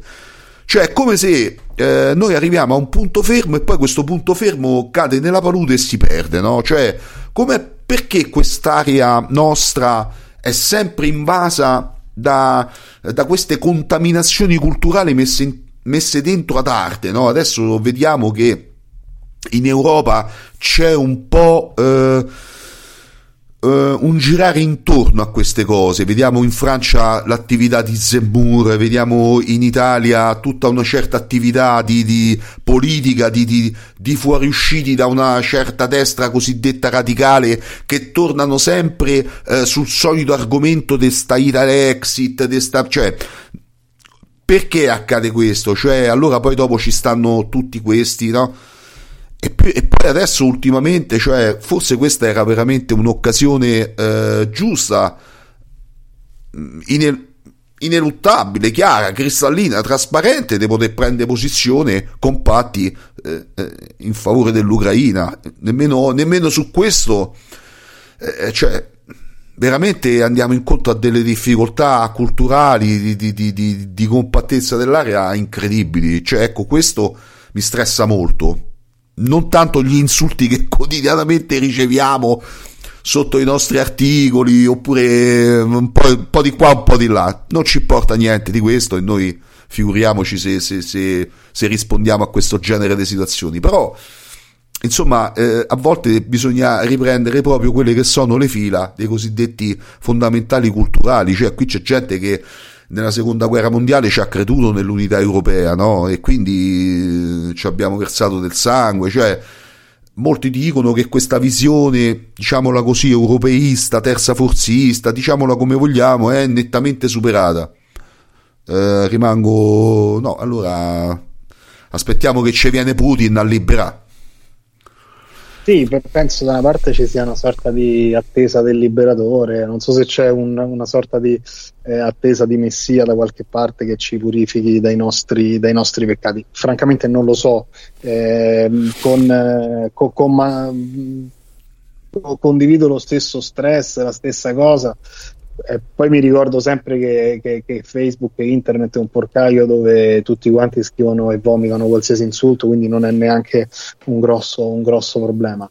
E, tendo a guardare il lato, il lato positivo della, della, cosa un, un po' per natura, un po' perché mi offendo poco rispetto alle cose e credo che questo sia forse anche un bene per um, una certa idea eh, che forse abbandona un, un, ambiente politico che è andato ramengo, che ha rinnegato tutto per eh, migrare su, su, su, altri lidi su nuove, eh, su, su, nuove prospettive, che poi in realtà sono le stesse da, eh, se ricordiamo la storia, dall'impero romano in poi, però questo mi rendo conto che adesso è, è, è, troppo da spiegare a chi, sta guardando, a chi sta guardando la Russia come appunto questa forza eh, liberatrice. Francamente non lo so, perché ogni volta che sento parlare di, tradizio- di tradizioni di, eh, che sarebbero portate in Russia contro il mondialismo, eh, di eh, tante, non, non, so, di veramente Giancarlo, mi trovi, mi trovi, mi trovi basito. Sì, eh, è, è, diciamo che è stressante. diciamo che è stressante questa sì, situazione qua. Ti cascano le braccia, ma poi sì. ti cascano perché purtroppo non è solamente il, la, la, persona di strada che magari per ribellismo prende una posizione in maniera incosciente. A volte vedi anche dei ragionamenti che non hanno né capo né coda, ma che vengono da eh, personalità che invece tanti meriti hanno avuto nel, nel, nel passato, sia persone, persone, con cui magari è anche gradevole avere una conversazione. E questo, e questo mi dispiace molto. Eh, però ti ripeto, secondo me mh, do- dobbiamo abbandonare, lasciare andare alla deriva quella, eh, quella barca e concentrarci su, su, sulla nostra rotta, che è la rotta dei nostri padri, dei nostri nonni, della, della, dei nostri avi. Eh, D'altronde è facile da, so, da Dublino a Lisbona a, Kiev specchiarsi negli occhi delle persone che si, hanno, che si hanno a fianco, non necessariamente della stessa idea politica, ma della stessa stirpe, dello stesso sangue. Ma guarda, di un legame che secondo me va oltre il sangue, c'è cioè un legame proprio spirituale che c'è fra, fra gli europei, che rappresentano tutt'altro. Esatto quindi possiamo invitare eh, diciamo, queste persone, come diceva Matteo, eh, a mettersi lo zaino in spalla e magari a, a, partecipare attivamente in prima persona magari a questi tipi di progetti che aiutano e quindi magari eh, la cosiddetta tra virgolette azione può aiutare, può far uscire dal torpore intellettuale queste persone che, in cui sono cadute. Allora, però, ricordiamo pure i siti perché eh, Solidarité Identité eh, eh, c'ha un sito, quindi se uno vuole contattare queste, queste due associazioni, giustamente basta che vada su internet e digiti www.solid-onlus.org e quindi eh, si naviga un pochino all'interno del sito e si rende conto dei vari progetti in atto se desiderano anche donare eh, qualcosa, perché le cose si fanno anche eh, purtroppo con i soldi, e, ehm, eh, di cosa c'è eh, necessità per un sostegno diretto e, insomma anche Help no? c'ha un sito Alessandro allora Help ha una pagina Facebook eh, ah. basta digitare Help e lo si, può, lo si può ritrovare e c'è anche un indirizzo mail che è helpeuropeanpeople.gmail.com uh, per, per entrare direttamente in contatto con, con noi. Perfetto, quindi allora non ha un sito ma ha la pagina Facebook dove basta che si digita help e si accede diciamo al portale ma tramite Facebook dove lì anche magari... lingua quindi se, se, avete amici all'estero potete eh, consigliarla perché insomma come pagina comunque inviarla perché appunto la maggior parte delle cose sono scritte anche in inglese quindi anche facilmente consultabili. Perf- perfetto. Uh, nel frattempo cioè, eh, dato che eh, questa nostra trasmissione è stata un po' creata un po' in divenire no? nel senso che eh, avevamo ehm, avevamo eh, diciamo ehm, entrati in contatto con Johannes Balzano con Matteo Caponetti, Mirko Gasperi, poi insomma abbiamo aggiunto Alberto Palladino, tu Alessandro, è, è perché diciamo eh, Johannes Balzano adesso è, mm, eh, ha avuto dei problemi col volo e diciamo che adesso sarebbe, sarebbe anche disponibile. Quindi Johannes Balzano eh, che ci stai ascoltando, quindi magari io Uh, non so se è lì da te Alessandro e mi riferisco ad Alessandro Odiero della nostra redazione di Radio Cultura Europa. Alessandro, mi senti? Sì, ciao Giancarlo, eh, insomma è appena, è appena, arrivato, quindi magari eh, nel frattempo che si cioè, stabilizza sì. eh, dico un paio di parole io. Così sì, no, ma eh, infatti avevo, pre- avevo, previsto diciamo, di, di, di sentirti, no, non perché, ma eh, diciamo anche no, tu no, sei, hai deciso di partire, no?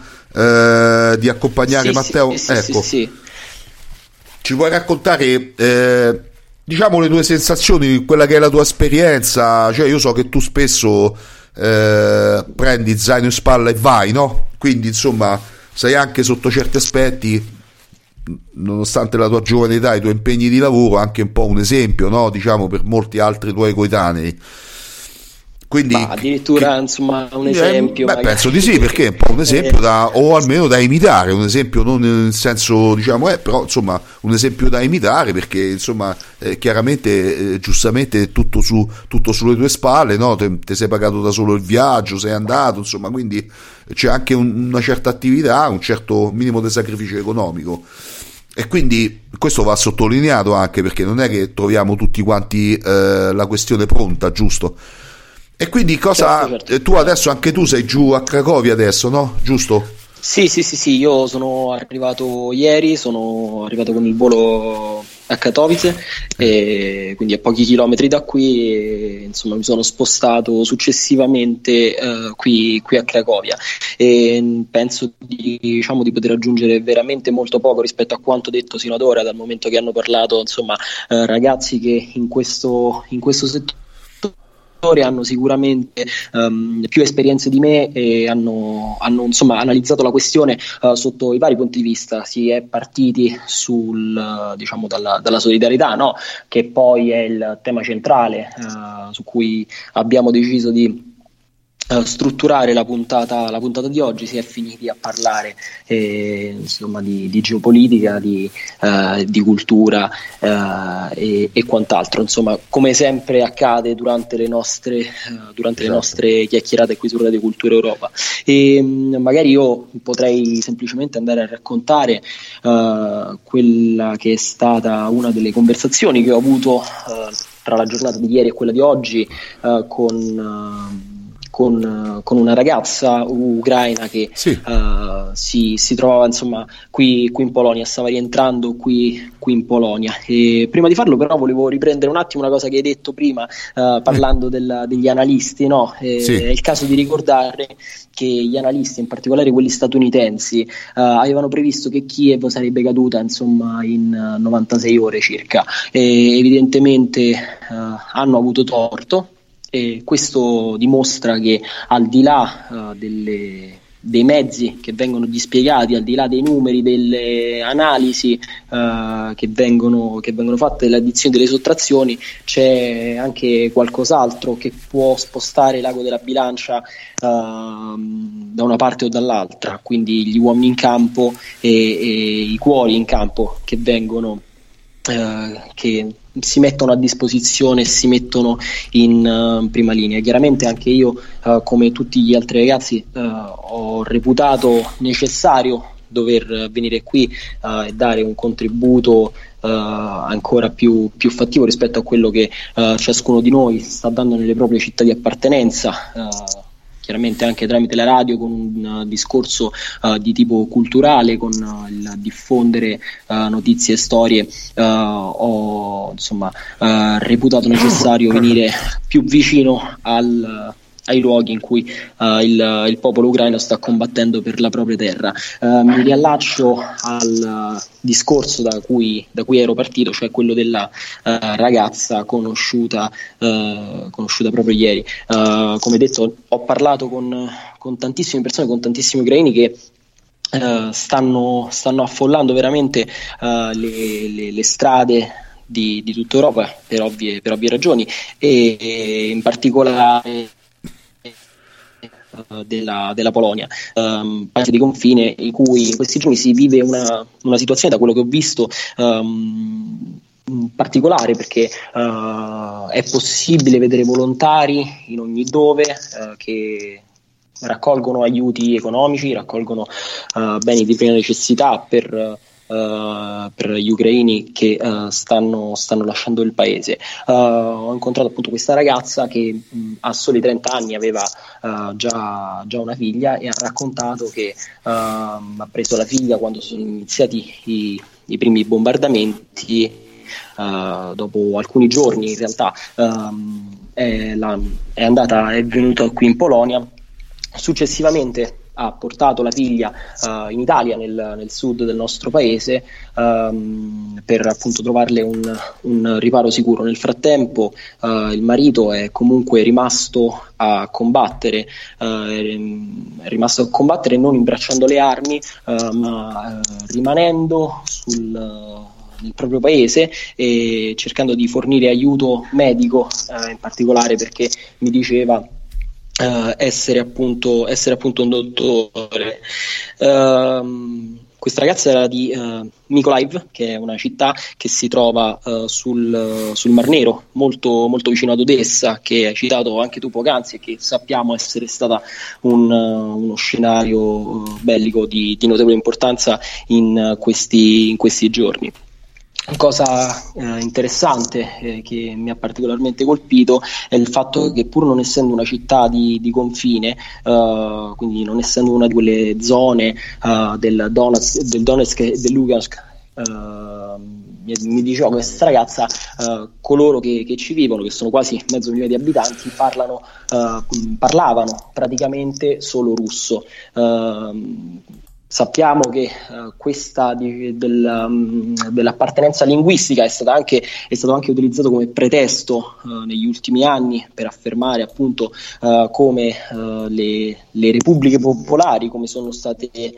come si, sono, si, sarebbero autodichiarate e come sarebbero state riconosciute da, dalla Russia di Putin, hanno insistito su questo fattore linguistico. Ebbene, lei ha detto che tutti coloro che effettivamente fino al giorno prima avevano sempre parlato il, il russo perché uh, la, la, reputavano la, la, lingua, la, lingua, principale d'uso comune, ebbene quando è scoppiato il conflitto uh, hanno, hanno ricominciato a parlare, a parlare ucraino e sono, si sentono fieramente ucraini, anzi ci tengono a ribadirlo in, in, qualsiasi modo.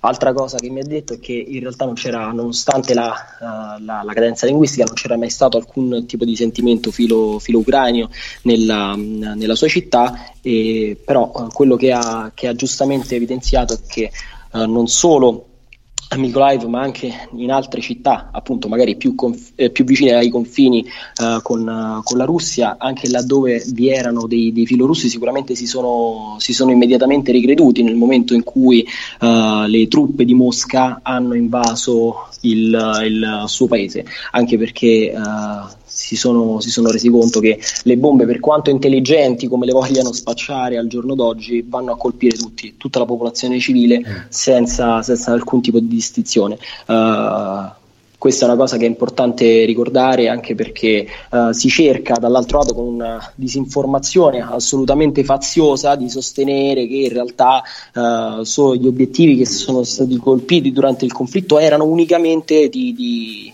eh, militari o comunque, o comunque strategici. Uh, la realtà non è questa, fortunatamente uh, ci, sono, uh, ci, sono, testate di informazione che lo, lo, dicono, lo affermano e lo dimostrano e quindi mh, non mi dilungherei oltre, magari lascerei la parola a Johannes se, se ci ha raggiunto che uh, potrà dare sì. un apporto sicuramente maggiore del mio. Mi, mi, sono limitato a raccontare questa che è una storia come quella di tante altre di, di di una donna, di una famiglia in qualche modo uh, separata uh, da, da, questo conflitto che però uh, ha come mi diceva questa ragazza il, il suo obiettivo è comunque rimettere, rimettere, insieme i pezzi alla fine di questo conflitto e non era affatto disperata come ci si potrebbe aspettare, come sarebbe anche naturale, no?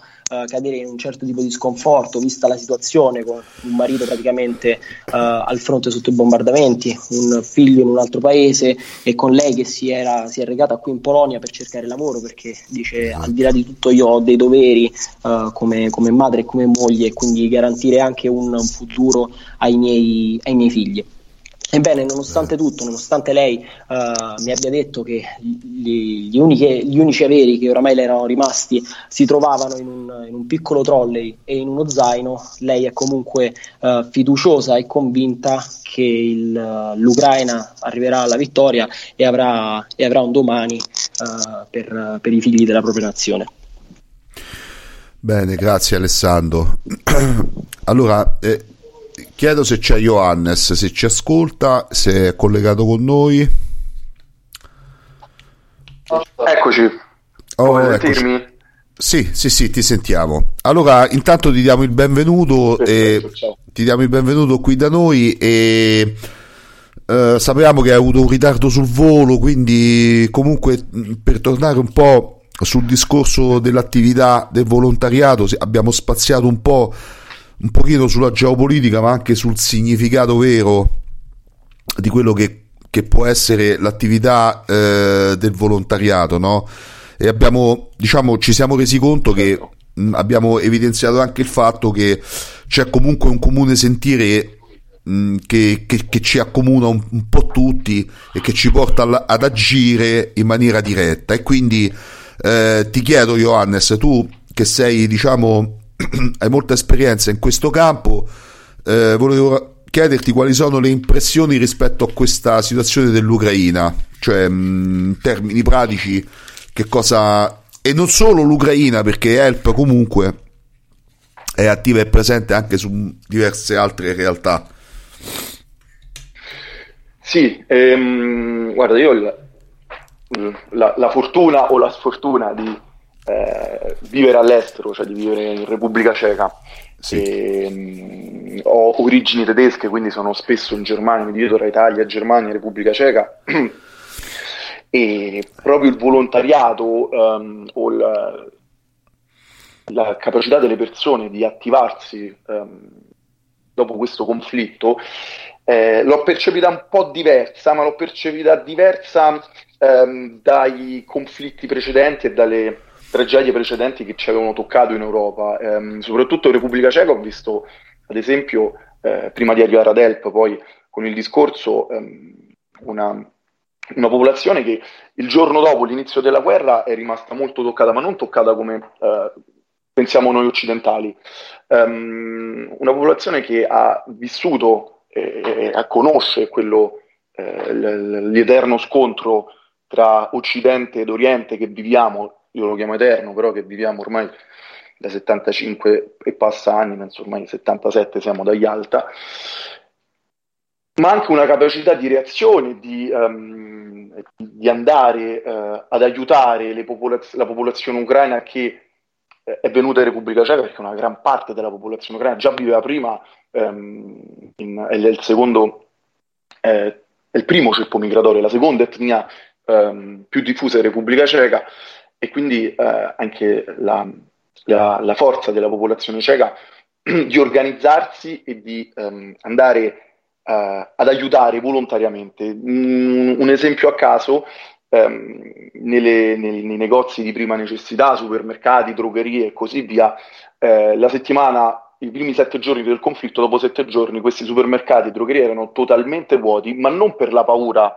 di una guerra, ma perché la popolazione ceca ha comprato i beni e li ha mandati tramite le associazioni eh, di volontariato eh, sul confine ehm, sia slovacco prima e poi sul confine quello polacco ehm, ucraino. E vi collego qui a quello che fa Help. Help ehm, storicamente è stata sempre attiva in, un'altra eh, situazione, in un'altra situazione di confine, quella eh, serbo-kosovara o serbo-albanese, come un po' la intendiamo, eh, dove eh, con i dovuti distinguo però si vede anche quella eh, sorta di, ehm, di scontro gli americani direbbero scontro di civiltà, poi lo applicano un po' come vogliono loro, eh, che ha creato eh, quello che noi conosciamo in Serbia con le enclavi serbe eh, all'interno del Kosovo, una, un spostamento, eh, una migrazione, una pulizia etnica a tavolino in quale noi come associazione Help andiamo ad operare. Operiamo lì perché ehm, uno dei nostri obiettivi e delle nostre finalità dell'associazione e andare ad aiutare le popolazioni europee che vivono queste difficoltà.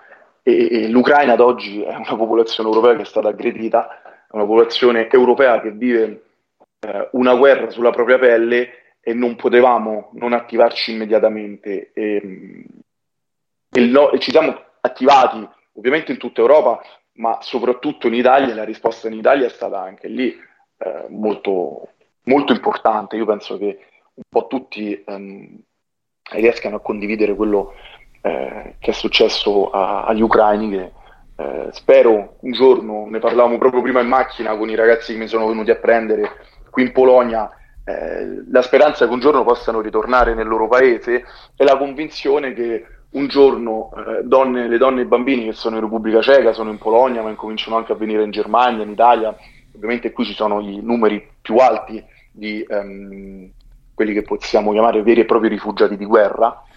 E la speranza è che un giorno possano tornare lì, di nuovo con i loro uomini a guerra finita. Sì, questo, cioè questo intendimento del popolo ucraino appare in qualsiasi dichiarazione io abbia sentito da un mese a questa parte, nel senso che magari le televisioni anche del territorio italiano hanno intervistato gli ucraini appena arrivati, no? Insomma, e, e, quindi tutti esprimono eh, lo stesso intendimento. Eh, comunque, in questa anche eh, purtroppo guerra di propaganda, sicuramente una cosa, magari non so se sei d'accordo con me, e poi magari andiamo a chiudere questa trasmissione in tutta questa uh, guerra di propaganda e, e di, di, impostazioni ideologiche più o meno sballate, perché bisogna cominciare un po' ad usare i termini per il loro valore linguistico, cioè uh, molte, mo, molte, impostazioni geopolitiche uh, dal mio punto di vista, ma non perché io so la verità, ma però comunque è, è così, so proprio sballate, emerge una cosa chiara che non si può contraffare eh, dove la propaganda eh, non può agire, è eh, le immagini di questo popolo in cammino di questa sorta di diaspora e eh, il loro sguardo, eh, i loro occhi, gli occhi di questi bambini che comunque ehm, insieme con le loro madri eh, attendono magari nelle stazioni un treno per uscire, un aereo che li porti via o dei pullman che li aiutino ad uscire e a stare in zone più sicure.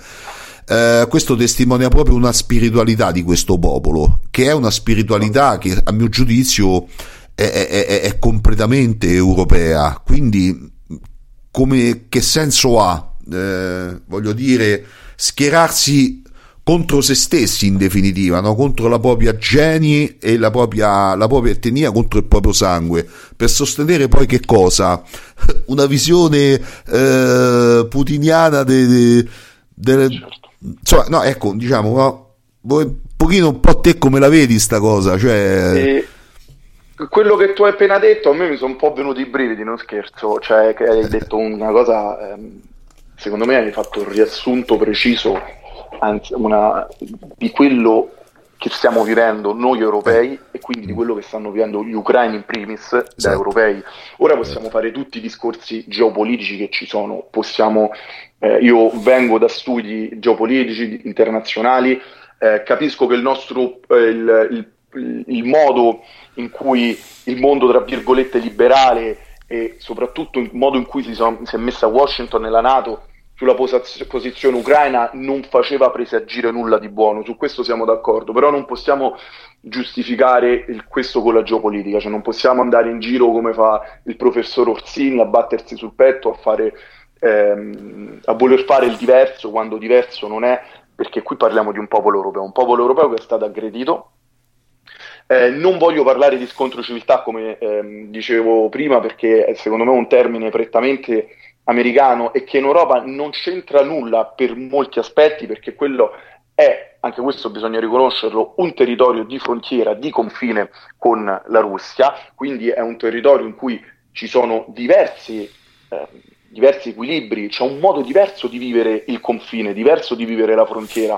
Eh, e ci sono tutti i distinguo del caso, però su una cosa non si può non essere d'accordo è quello che dici tu, cioè sono quelle immagini, gli occhi di un popolo che lascia il proprio paese e che non vuole lasciare il proprio paese, un popolo che lascia il proprio paese con la speranza di ritornare in quel paese e di viverlo come lo vogliono loro, perché sono un popolo europeo che quindi tendono verso il loro occidente, quindi verso l'Europa, che poi eh, si prende di bastion contrario, eh, se si vuole fare il bastion contrario e su- giocare sulla pelle delle persone, eh, vedo gente, eh, per, per, secondo me proprio, andrebbe pro- proprio esclusi dalla discussione eh, per, cioè, persone che inneggiano a, a, cioè, eh, Putin ha fatto so- entrare i ceceni in Europa.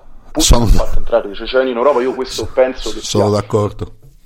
qualcosa di io eh, proprio su questo fatto eh, persone che parlano di denazificare l'Ucraina ehm, eh, io sono delle, ehm, delle, non so neanche come definirle perché sono delle direi sono delle fesserie no? perché sono proprio delle fesserie ma in un momento in cui il, una popolazione europea vive centinaia di morti al giorno, vive il dramma della guerra, vive il dramma del, di un territorio distrutto, con un esercito che è eh, quante volte superiore per abbracciare cosa? Sì, una visione putiniana dell'Europa. Eh, pensiamo che se domani, che domani, Putin entra a Roma e ci libera dei, dei, dei malvagi e ci dona un mondo di libertà. No, non succederà mai.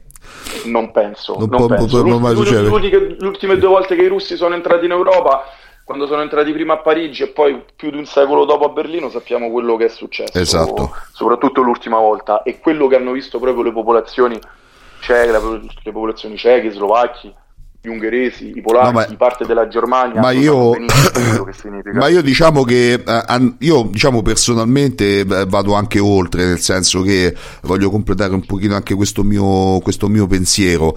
Eh, ecco, come, come, ti dicevo, ho visto eh, negli occhi di queste persone, piccoli e grandi, eh, non solo un'estrema dignità, ma anche eh, una partecipazione eh, diciamo spirituale al momento, nel senso che ehm, eh, non credo credo che si, re, eh, si, stiano rendendo perfettamente conto di cosa gli stia succedendo.